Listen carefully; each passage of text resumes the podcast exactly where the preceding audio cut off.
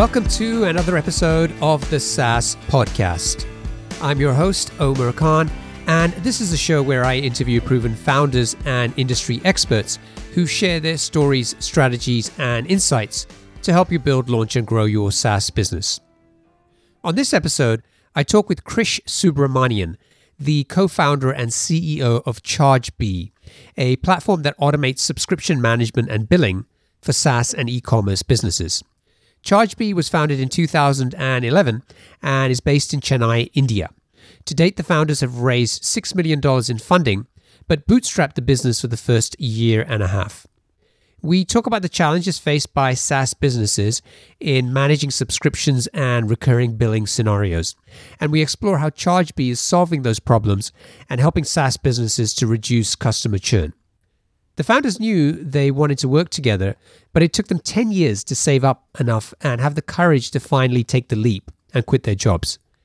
And it took them over a year to launch their MVP because they tried to build too many features. We talk about the lessons they learned from this experience and how they do things differently now. We also explore what it's like to build a SaaS business in India.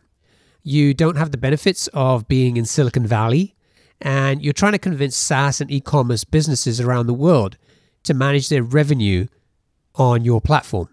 And they faced a lot of resistance and challenges along the way. We talk about how they overcame those challenges and what they've done to successfully get over 6,000 companies around the world using their platform. I hope you enjoy the interview. Before we get started, I want to tell you about a free resource that you can download. It's called the SaaS Toolkit and it will teach you about the 21 essential tools that every SaaS business needs. If you'd like to get a copy, head over to thesaaspodcast.com. Also, if you need help building, launching, and growing your SaaS business, then you should check out SaaS Club Plus. It's our premium membership and community designed to help you get the insights, motivation, and support you need to succeed. You can head over to saasclub.co to learn more and join the waitlist. Okay, let's get on with the interview. Krish, welcome to the show. Thank you, Omar. Thanks for having me on the show. Uh, let's start by getting inside your head a little bit. Is there a, a favorite quote or a saying that you can share with us that maybe is is something that drives or motivates you? So I don't have a favorite quote as such, but what drives me? I'm an engineer, and what drives me is uh, problem solving pretty much everything that I look at, uh, that is how I look at it. Uh, be it the, the startup idea itself, or uh, now the phase of actually building a business is actually solving a problem. So it's not exactly a code, but what drives me every day is uh, the passion to just solve a problem. Love it. No, that's great. Okay, so I gave the audience a brief overview of ChargeBee, but can you explain to us a little bit more about the product and the business? So, what is the the problem that you guys are, are trying to solve and for who?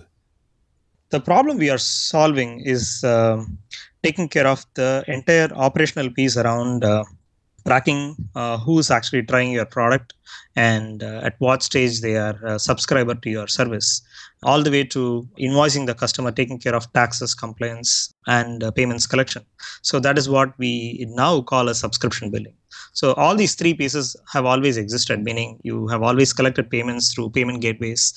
Invoicing has remained in, has lived in isolation and also continues to remain there in ERPs.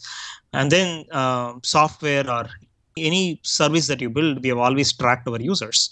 But the convergence of all these three things is happening in a subscription world where we are tying these things together to deliver a superior experience. Because now, instead of actually collecting payments one time from a customer, we are trying to have like a very large customer set that we serve on a continuous basis and we are also attempting to collect money from these customers in very small amounts every single month and that brings an interesting opportunity where you cannot throw people at the problem and your existing systems cannot solve it so that is what chargebee does as subscription billing tying these three pieces together which is all the way from subscription management uh, recurring invoicing and recurring payments and consolidating all these pieces into one plug and play solution. So each recurring revenue business does not have to reinvent the wheel while trying to build their business. So they can plug in and then start focusing on their customers.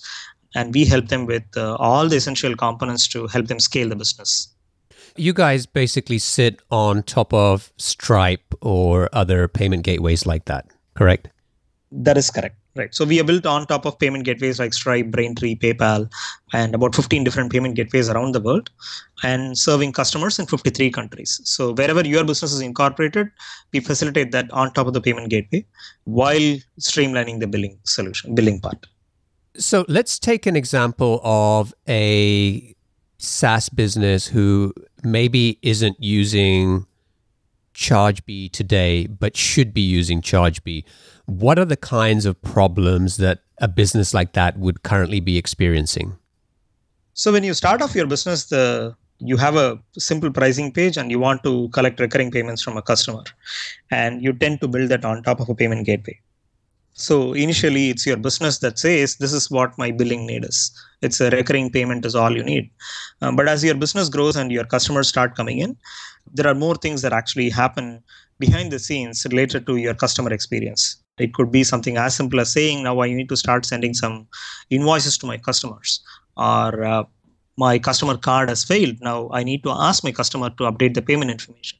So each one of these use cases start coming up and then you suddenly land a big customer and they ask you to send an invoice for one year in advance. Now you're trying to figure out all these things while you are still building the core of your product. So as we continue to scale our business from the first 10 to 100 and then the hundreds of customers these billing related uh, or subscription management related use cases pop up and uh, we tend to build all these components in house within your code logic and sometimes in excel sheets. So all these components tend to start living in different places in your business. And when you try to look at your metrics none of them are in one place right? So the opportunity or the the problem that we are trying to solve is that there is so much broken in terms of how better it can be in terms of the internal billing system. So the next time your sales team or a product manager says i want to test a new iteration of pricing you are suddenly thinking which part of the code do i need to change before i'm able to roll out right? And when am i going to be ready with the uh, the pricing changes so that i my business will be ready to roll out the new price? So suddenly your billing billing starts dictating how your business can be run right? So those are some of the typical challenges that a growing business tends to have. And once you are scaling beyond the 100 customers then you, are finance you hire a finance person. They want all the taxes to be taken care of pretty much all these uh, additional things none of them add value to your customers uh, your real business users but you're spending way too much time than your competition fixing these internal things right? Th- those are the operational inefficiencies that creep into the business which we solve with a plug and play system. So it's mostly replacing the internal billing intelligence is what ChargeBee attempts to do. That's a great explanation. Uh, and i think it's like when you're starting out and you're at very early stage and just still trying to find maybe you know your first 100 customers just using stripe or something like that is probably fine. But as your business starts to grow all the things you talked about those are good quality problems to have right? Because that's a good sign that you're getting customers your business is growing. And that makes a perfect sense that hey how, how long do you want to continue trying to code for these scenarios yourselves instead of using a product like ChargeBee and focusing on the core product that your customers are paying you to use. Absolutely, right. Yeah, it's a it's a build versus uh, buy conundrum that we all go through all the time, right? We all use so many products, and we also tend to think about building it as if our problem is unique in the world, and then we try to reinvent the solution all the from scratch, right? It's never a uh, build versus buy. It's always buy versus uh, build, maintain, and then improve. Uh, and, and and nobody in your internal team actually signs up to continue improving something like that, right? right. So they just like to build and move on. yeah. Uh, one thing I noticed on your website, which I thought was pretty cool, was the way that you provide a plan for startups or for new businesses. And and I thought it was really nice the way that you guys had packaged it up, like saying, you know, your first 50K of revenue is yours. So basically, for a, a new business, they can start using ChargeBee without paying anything, and they don't pay anything until they've generated $50,000 in revenue. Mm-hmm. Right.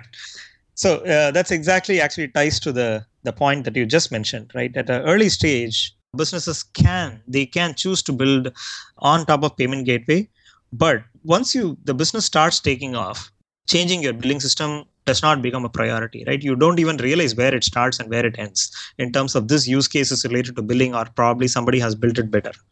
So we can choose to say okay let it become a pain and afterwards they will transition to us. Or we can choose to say let me help this business get off the ground right from the idea stage so they don't have to build it and then when we are really adding value they will anyways pay us right? So that's the idea behind our freemium model.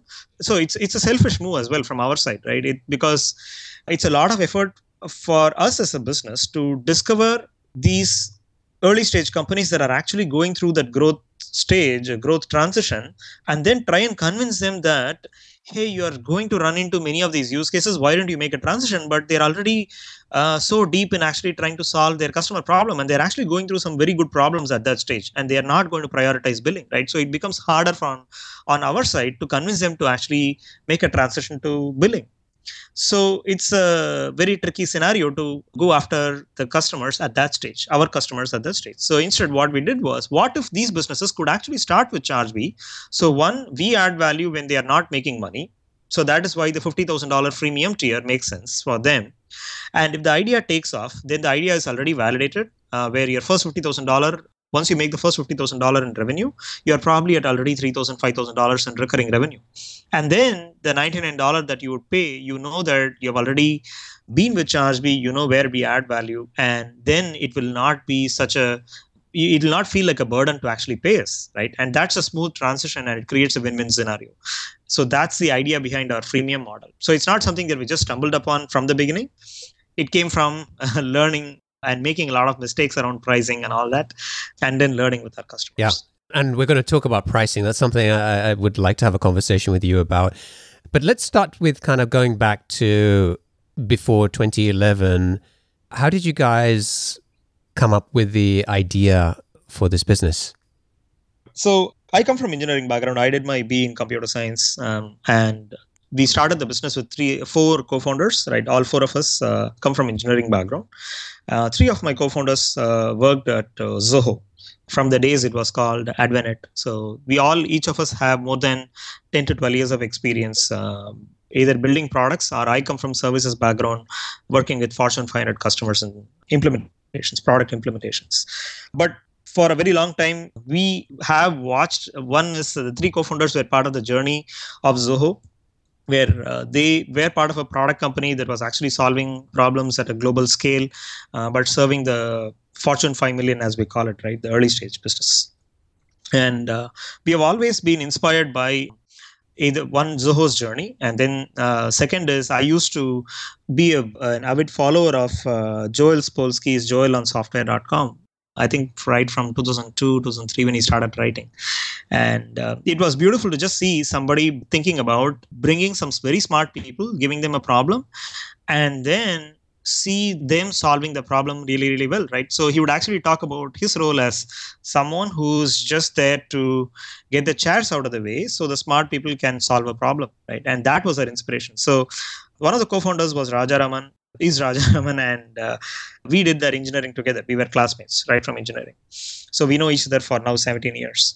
So we have always wanted to start a company, and so it was not idea first. Uh, it was more of yes, we want to build, learn how to build a company together, and uh, then we will figure out what problem.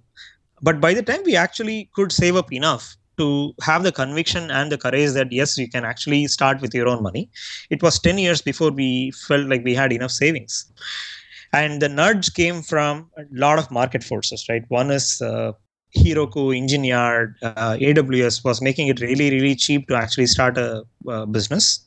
And you could very clearly see that by 2010, SaaS was taking off in a big way. It was still early, but then you could see that that was really happening. And pretty much everybody who was building software was building in the cloud.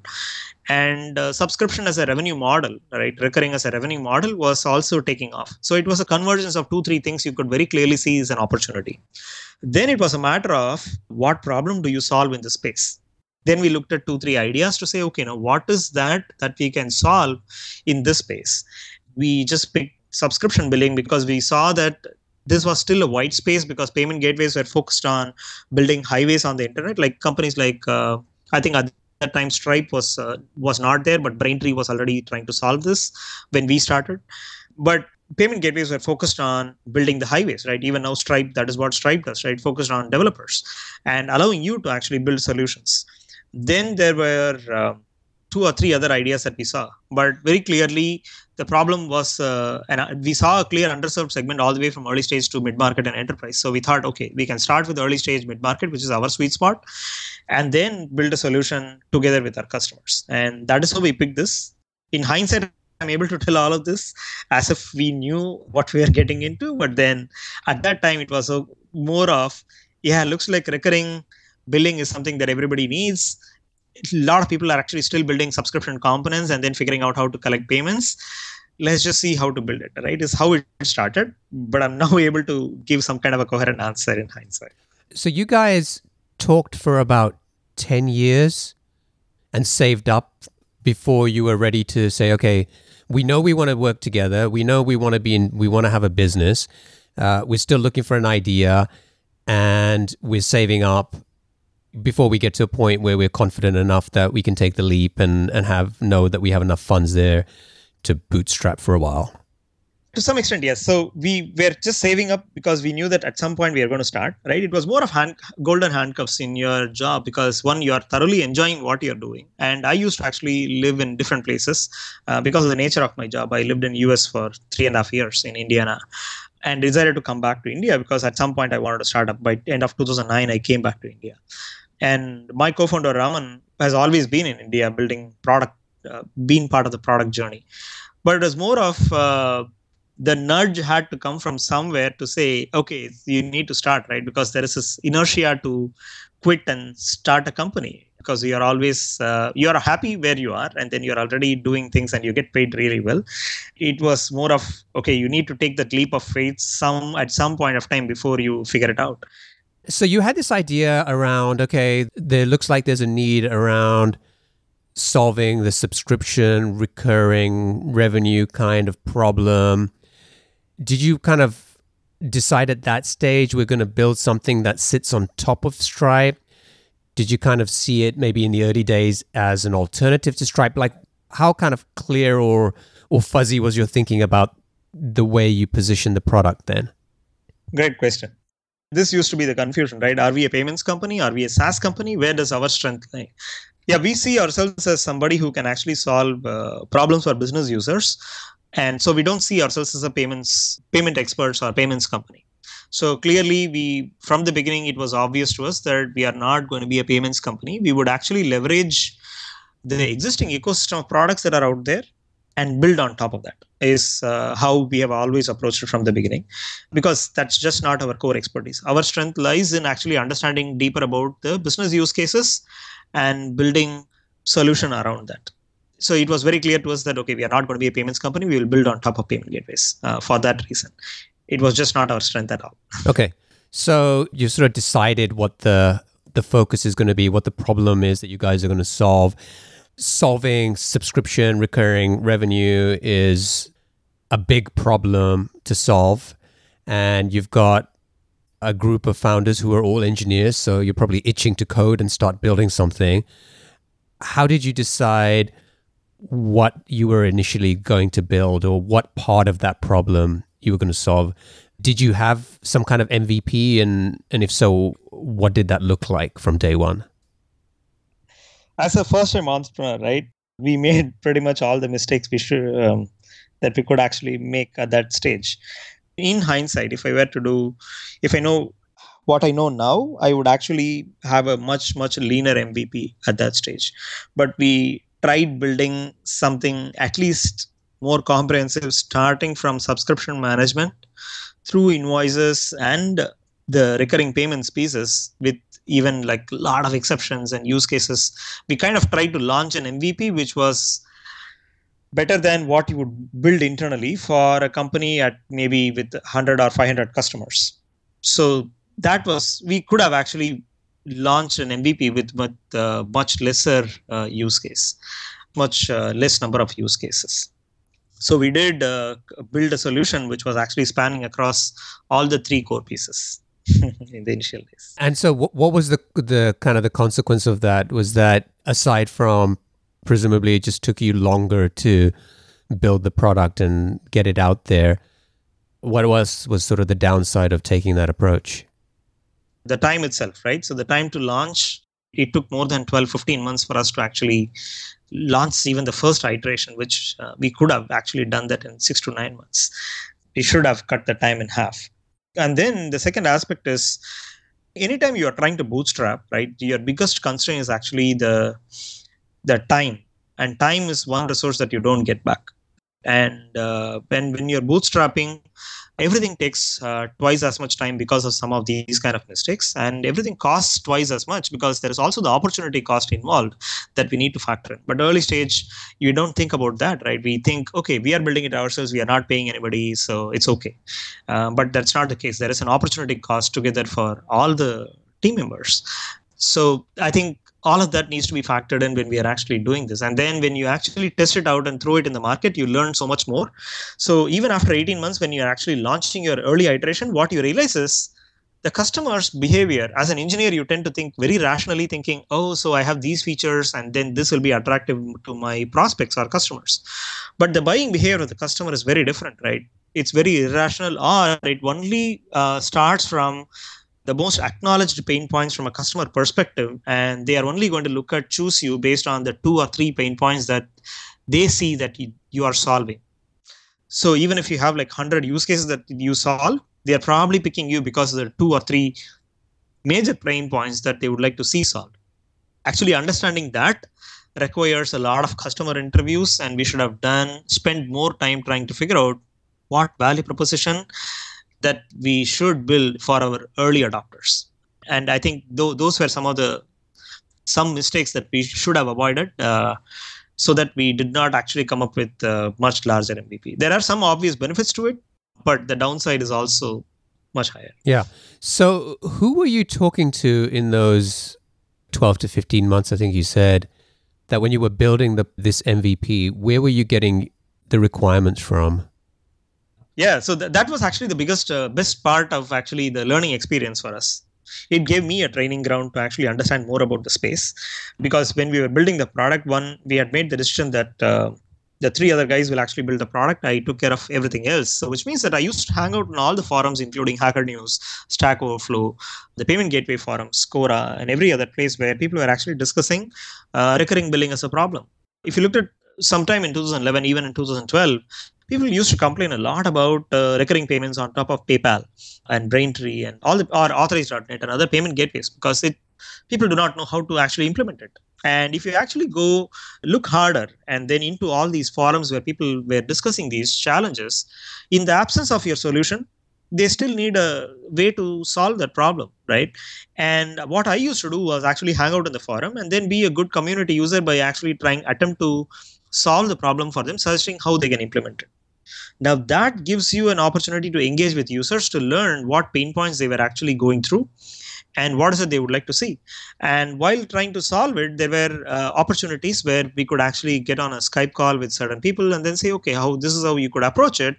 And then they will definitely be curious to understand what is it that you do. And I used to say, okay, so here is what we are building. Uh, the, we are solving the same problem but here's how you should do it because we are some time away from our beta launch. But if you're interested in our beta then we'll be more than happy to get you on board. And that is how we used to recruit all our 300 400 signups uh, before uh, we actually got ready for the launch. Were you hanging out in those forums because you had decided i'm going to go there and find customers or was it you were going there because you wanted to learn more about the space and then realized that it was a place to potentially find customers. Just curious. Yeah, it was more of uh, my curiosity to actually understand the, the problem space itself. Uh, that was leading us there. I didn't know that this is how you actually discover customers. I was actually learning uh, the aspects of how to actually acquire customers by uh, reading about uh, everything about inbound marketing from HubSpot. And I was actually reading about all of that. And some of the lessons that they were talking about and they were practicing it as they were building the company at that stage I think it just resonated with me that okay, so this is what you're supposed to do, and uh, I was trying to figure out what I, we should actually do when it comes to inbound marketing, and uh, obviously one of the key things was to talk about a problem, right? That can resonate with an audience. But where do you discover what problem to talk about? You need to actually discover what problems people are really going through and the only way is to find out. And because we are actually building in a remote location like most of us are right very few are actually building in the valley it is important to actually figure out ways in which this constraint are naturally forces you to figure out other ways of doing it so i just stumbled upon the forums where you're hanging out and then learning that okay so you create a lot of Google alerts to look for anything wherever somebody is mentioning recurring billing, right? Look for forums where they are talking about keywords like authorize.net's ARB module, which is uh, automated recurring billing module. So I used to have like Google alerts for all these keywords and then look for opportunities where people are talking about it and then jump in and then figure out, okay, so what is this? What is this? What is this? And I think it, it was a virtuous cycle. So that's good. And that turned into sort of the primary way that you acquired the first hundred or so customers. That is right. It's awesome. So you talked earlier about you know the insights of you get when you put the product in front of a customer and maybe there might be one or two specific pain points that they care most about which drives their decision on whether they they buy your product or not is there an example that maybe you can share with us some on something you learned about the product. Maybe, you know, you've built this MVP, you get it out there, and then you get these insights from your customers, which maybe surprised you. So, as an engineer, and then somebody obsessed with the problem, we were focusing on specific aspects uh, we think is important, right? Uh, case in point is uh, we thought, okay, we need to cover as many use cases as possible when it comes to subscriptions so that it becomes easier for you to manage when the exception happens. But when you talk to the customer, you realize that they have not seen that problem at all, right? Yet you are trying to sell a futuristic problem that they've never encountered. So obviously they're not going to relate to it. But what resonates with them is there are aspects which they have not encountered yet, but they definitely have a strong opinion or how they want to serve their customers. For example, when we thought we were covering so many use cases around subscription exceptions, the user was obsessed about how am I going to have a great checkout experience? And can you deliver me, give me a hosted checkout page that will just take care of the security aspects of uh, collecting card information so I don't have to build it?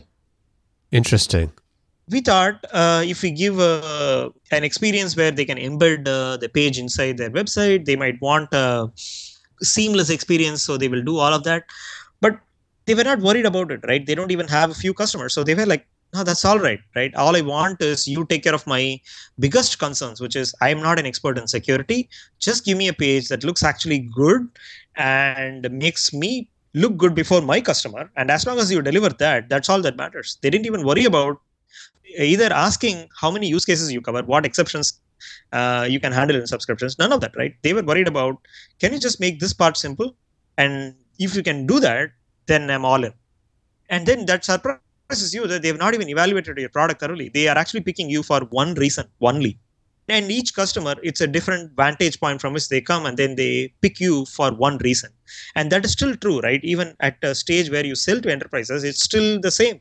Uh, they give you that one or when when you actually ask a customer what made you look for our solution they will actually tell you what they are looking for and that is all they care about before they go deeper into your solution of course it needs to cover all the other things but the reasons why they pick you are very different from what you think will sell better. And that just surprises you as a first time entrepreneur. Yeah. Uh, you shouldn't be spending so much time on that. Presumably it's it's very different from an early stage business or a new business and what they're going to ask of you versus somebody who maybe has they've got over a thousand customers they've got the subscription recurring revenue in place and now they're starting to experience those types of problems that you talked about earlier they're probably going to have a very different set of needs that they're going to want to have solved by your product. That is correct, right? So, depending on the stage of the business, the reasons why they pick you changes completely. So, it's impossible for you to actually say when when I launch, I will be ready for like two, three segments of customers who are in different stages. So it's important to actually figure out. You can either be like, okay, so I am going to build a solution for enterprises, right? Or you focus on a very narrow segment where you can find very similar customers again and again before your product is ready for the next segment. Uh, so it's not just like whatever you build will actually be fit like a glove for every segment of customer. Now you you talked about how you were trying to work with new businesses and startups by giving them, you know, hey, the product is free super low friction, very easy to start using our product. And then once you are making money, it's hopefully going to be a no brainer for you guys to want to pay because later down the line, maybe implementing is going to be a bit more challenging. And that makes total sense. But I also wondered what about the businesses that you're selling to who already are experiencing those problems? in the earlier stages of, of the business, what was some of the the pushback you were getting from those customers about implementing Chargebee? Was it like, you know, you tell them about the product and people are like, oh man, I've had this problem for so long. Yeah, I want to, you know, I need this. Or was it more like, yeah, I have these problems and I know I need to do this, but it's a big headache and mm-hmm. I'd rather not think about it. yeah so the support actually is a beautiful window so we never used to have a sales person right so we used to sell there was never like a, in the early stage you don't have a sales channel all you have is support as your primary channel in which you communicate with your customer and interestingly the objections used to vary and uh, the way i look at it is it's always uh, the peeling away the onion right you can only take away some of the objections one at a time as you come across so for the growth stage customers, where the the ones with hundreds hundreds of customers, the objections used to be slightly different in terms of what they were looking for in the solution, and and it also changes by geography of customers. Right, some of the European customers used to ask questions like. Uh, this is billing is such a critical component. What if you run out of money? and where are you guys hosted uh, where right. is your company incorporated what are the terms of service i'm dealing with so from the beginning we actually set it up as a c corp delaware company as a parent company and india company is a subsidiary so the chennai even though the founders we have never shied away from actually telling everybody who we are right and where we are located but from a customer standpoint we had to put them at ease in terms of the entity they are dealing with because of the sensitive nature of the product that we were building right? We didn't know what we were actually getting into in terms of some of these aspects. And it was very interesting to hear from them saying so what is the entity's terms of service? Uh, where, which entity am i dealing with? So we set up a c corp delaware company from the beginning. And uh, are you PCI compliant? Where is your service hosted? So we were built on top of AWS uh, and hosted in North Virginia data center, and that actually put them at ease. Then the next question used to be, so how is your DR plan look like, right? What does your disaster recovery plan look like? And did you have one at the time? well. we used to have like great uptime so we, i used to sell based on the the status so from the beginning, uh, the, thankfully, because of the, the prior background of actually building SaaS products earlier, we used to have have some good practices around our the way we used to manage all the the infrastructure and all that. So that was very helpful, where we always used to optimize for 100% uptime, even when we actually made changes to the production environment. So which means that it was always a hard uh, deployment, and it was uh, we were optimizing for 100% uptime from the beginning, right from the beginning so those practices really help sh- to showcase that hey this process we, we really optimize for that simply because we, there we cannot say oh so five minutes we are going to bring it down and for those five minutes nobody can build buy from none of your customers can purchase anything right? We cannot say that even as an early stage company. Which means that these practices were super helpful because by your experience now comes into that becomes your strength because of the nature of the problem you are solving. And that was helpful but the objections used to be uh, surprisingly very different. Sometimes nothing related to your core product. Something like some crazy things like uh, people asking what if you get bored tomorrow and say we are actually going to stop supporting this right? What happens? So i wrote a business continuity plan. Right to right. tell them that we, is not an experiment, right? We are really serious about wanting to build a business and don't worry about the runway, right? We have thought of thought through it and we understand the weight of the problem we are solving. So we have a plan to keep it lights on for two years, even if we say tomorrow that hey, I cannot support it, or we are not going to pursue this. And then once the business gains traction, and then there is a lot of peer validation that happens and all that, those objections go away, and then newer objections come up. I, I hope that answered some of some parts of your question. Yeah, no, no, it does, and that those are really, really interesting insights, and you know, because you guys are solving a problem that clearly takes away a pain for a growing business, and once I think people understand what the product does, it's really a no-brainer that they need a solution like that. But at the same time, once they start using Chargebee, you become an integral part of their business, right? So they need to have that confidence that the business is going to be around that you know this isn't just a bunch of geeks who wrote some code and thought it was a good idea and, and next week they're going to be interested in something else. Obviously now that's a lot different because over the last few years the business has continued to mature and you've got customers all over the world and so there's a lot more kind of social proof out there but I, I can totally understand that in the early days where you could kind of have those kinds of um, objections. That's true.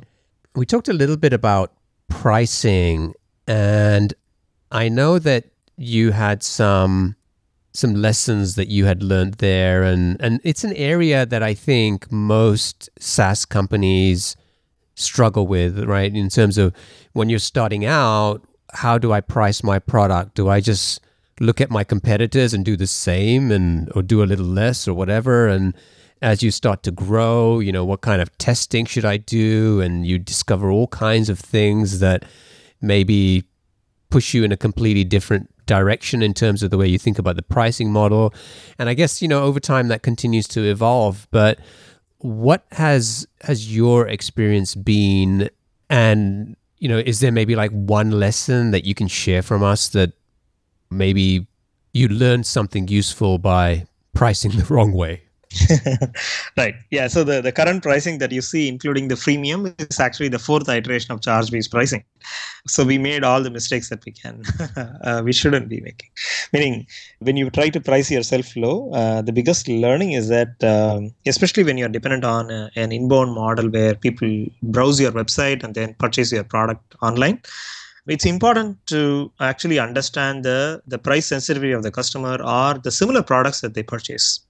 So, what I mean by that is uh, when we actually build our product, we actually, in the back of our mind, we all know to a large extent what is the sweet spot or the type of customer who is more likely to purchase our product. And if you think about what else do they buy, that actually gives you a good uh, insight into how you should price your product. For example, if you are actually building a product that is more likely to be used by someone who will also purchase a Marketo, uh, then you are actually thinking about someone who's uh, looking for a, a, premium product which is slightly still old school, right, compared to all the other solutions that exist, but willing to pay like $2,000, $3,000 for something which uh, they are probably buying because of word of mouth or maybe somebody else because that is what they have been trained on and they know that it's going to work for a specific use case. Now, if you think about it, it's not really a price sensitive customer that you're dealing with, but someone who actually prefers uh, probably a concierge service or willing to pay a premium provided you are able to demonstrate the value. Right? So there is no reason if you actually try to price your product at $49 for that segment and then say now I have an integration with Marketo, right? They are actually going to judge you very differently. So pricing is actually the biggest learning for me is pricing is a clear filter for who tries your product if you have a free trial and who ends up purchasing your product. So it is very important to get it right uh, and understand that it can actually be a clear filter for your quality of leads and especially for quality of conversion. Because if you price it in a way that it's too low you are going to attract a certain type of customer. A case in point is we used to have a freemium model which used to offer 10 invoices for free uh, per month right? And that was actually attracting a lot of consulting and service businesses which were only serving less than 10 clients each month. And they were thinking i now i have discovered this free billing system which will allow me to always invoice 10 of my customers on a recurring basis right? 10 clients is all they have. In fact the terminology they will use is clients not customers because they are used to consulting and services. Mhm. and you as a business as an entrepreneur and uh, while building the business you are thinking i'm having this freemium because now i'll get hundreds of freemium customers and hopefully get tens of paying customers some point of time. But pretty much most of your customers are coming in thinking this is a free product instead of freemium product. So you really need to think uh, deeper about the value metric based on which your customer is trying to use your product and the reason why they are picking you and how you are actually pricing it thinking what outcome do you want out of that segment so we actually after six months of experimentation we learned a, very hard lesson that all the customers that we were actually bringing in were thinking this is free. So we shut it down meaning we shut it down for new signups honored all the existing customers and then we rolled out the we, we just continued the $49 pricing at that time and our conversion was still steady. We were having the same number of signups and all was good Uh, but we couldn't move away from the and after a year and a half two years uh, you learned a better lesson and hopefully we actually tried it in a different way. And then now this is working like for the last two years. But interestingly uh, for me the biggest lesson is how important pricing is simply because even google analytics will tell you that apart from homepage if you have a pricing page that's the second most visited page. And that tells you something.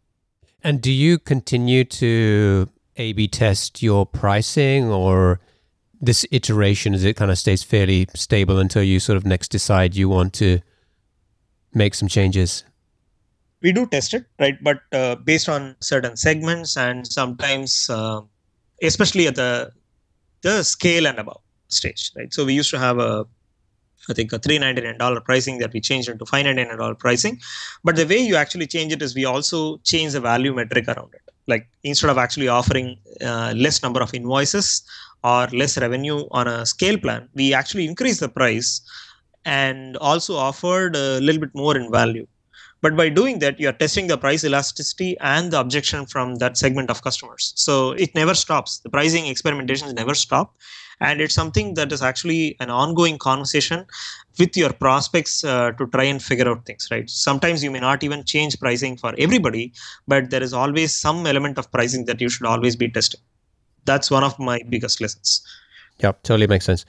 Now, I know content marketing is also a big driver of traffic and leads for you guys.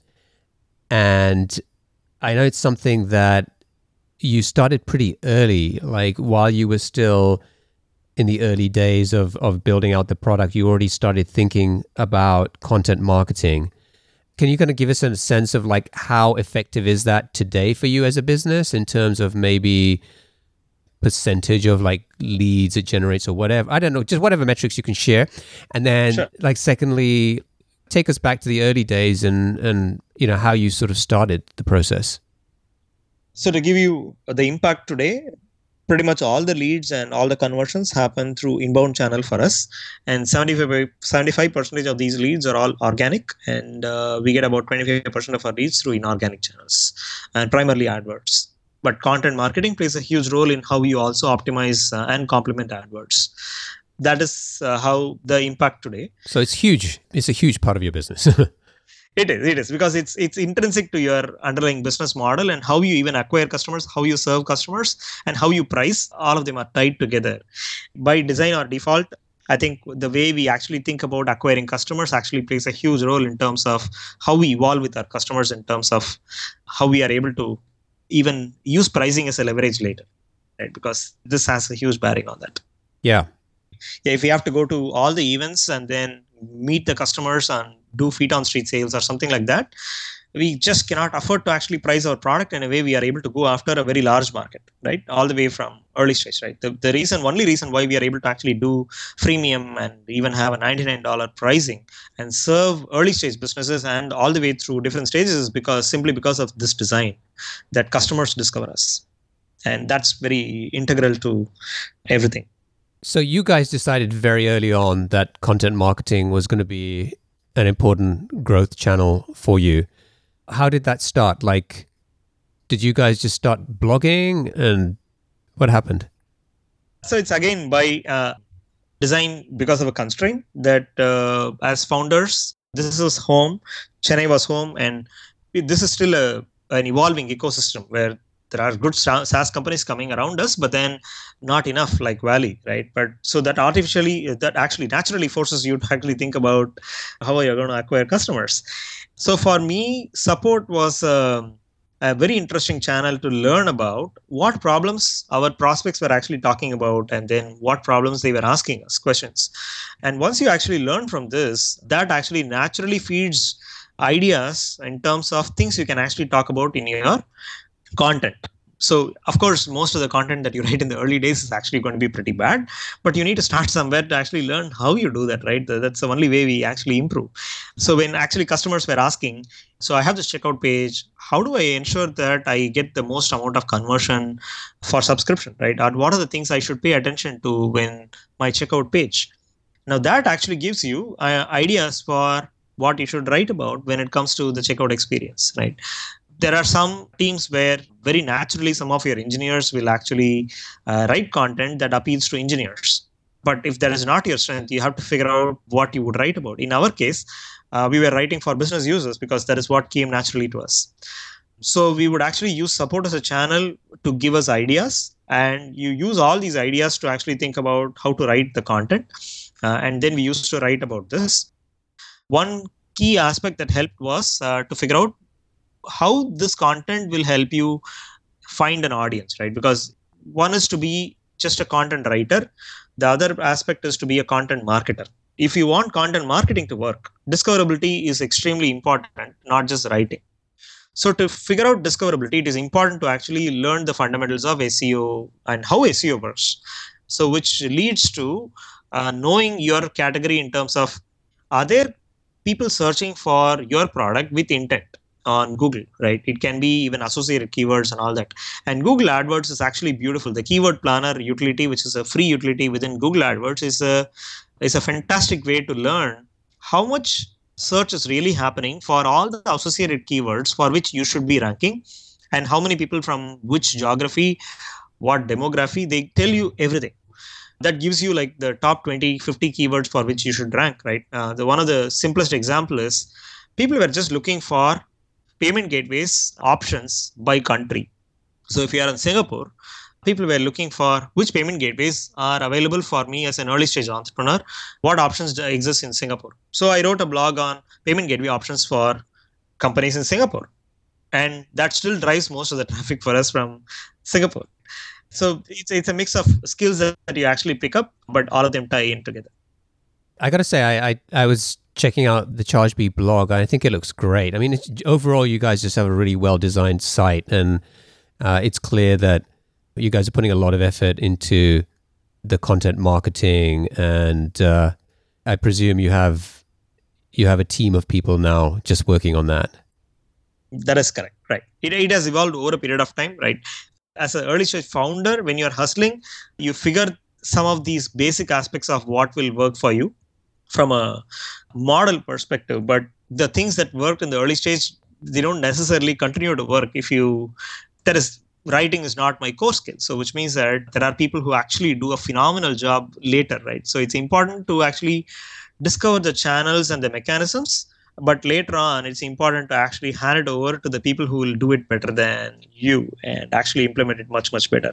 But the discovery is uh, where the f- is something that we need to go through where we learn the hardest part about actually designing what channels will work or what business model will work for us. But later on uh, the team actually does it better than us. Yeah. Yeah that's good stuff.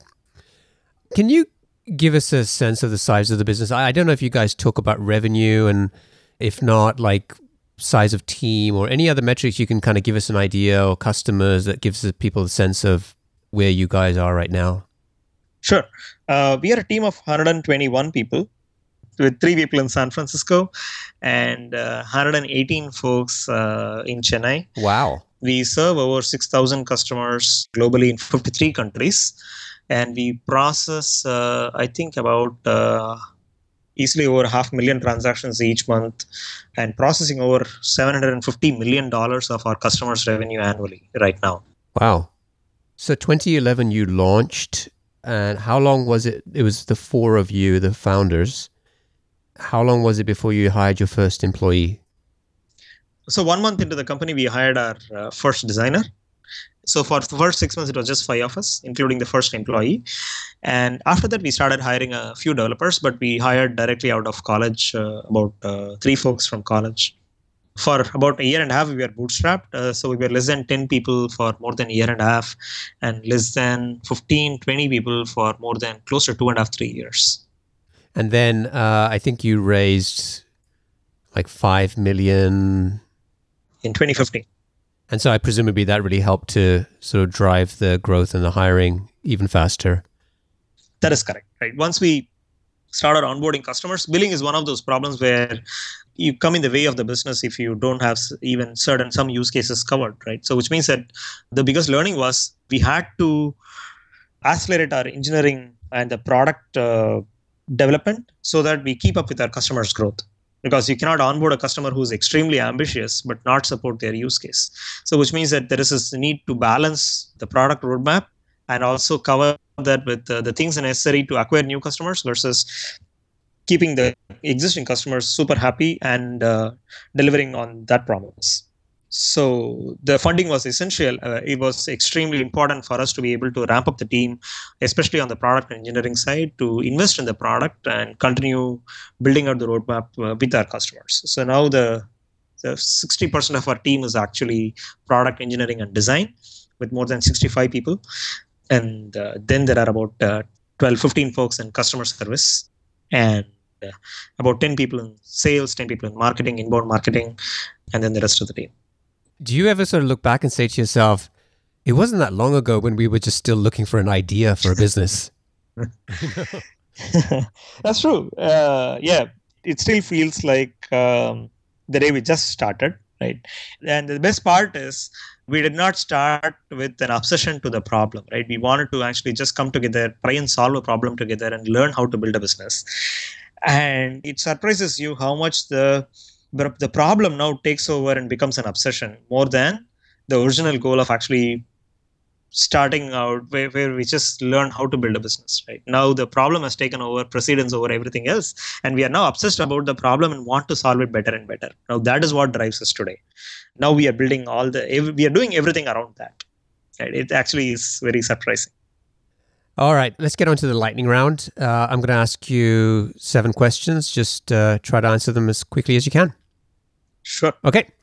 What's the best piece of business advice that you've ever received? As an early stage guy, when we started out, my mentor said, just make sure you have 36 months of runway before you start, uh, or at least 24 to 36 months. If you're just make sure you don't run out of money. But if you just stay longer beyond the 24, 30, 24 months or 36 months, you will figure out something. And uh, I think it has never been truer. The, the longer we stayed in the market uh, to persist, we were able to you somewhere you just figure out what problem you're solving and get people to actually pay you some money. What book would you recommend to our audience and why? Mindset by Carol Dweck. Uh, I've been reading this recently. I think pretty much all the decisions, the framework with which we think, the way we deal with people, pretty much all of that revolves around a growth mindset rather than. Uh, I think that they, she deals with it beautifully in this book. I would highly recommend it. That's a great book, and, and not just for entrepreneurs, for parents as well. right, it is. It is right. Uh, what's one attribute or characteristic in your mind of a successful entrepreneur?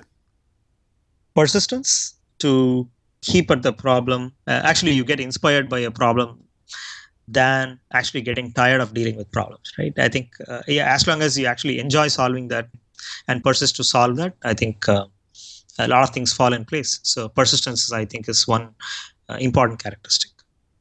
What's your favorite personal productivity tool or habit? I think uh, wearing writer's hat to just do brain dump uh, really helps you put your thoughts into words uh, without editing, right? So for me, just doing brain dump whenever I need to get things done, just doing brain dump of ideas by without editing and just writing it down really helps. Yeah, I'd love that, and I would add that uh, I found that doing that with a paper and pen is much more effective than sitting in front of a screen. I don't know why. Just for me, I found that better thoughts come out faster. I just add that.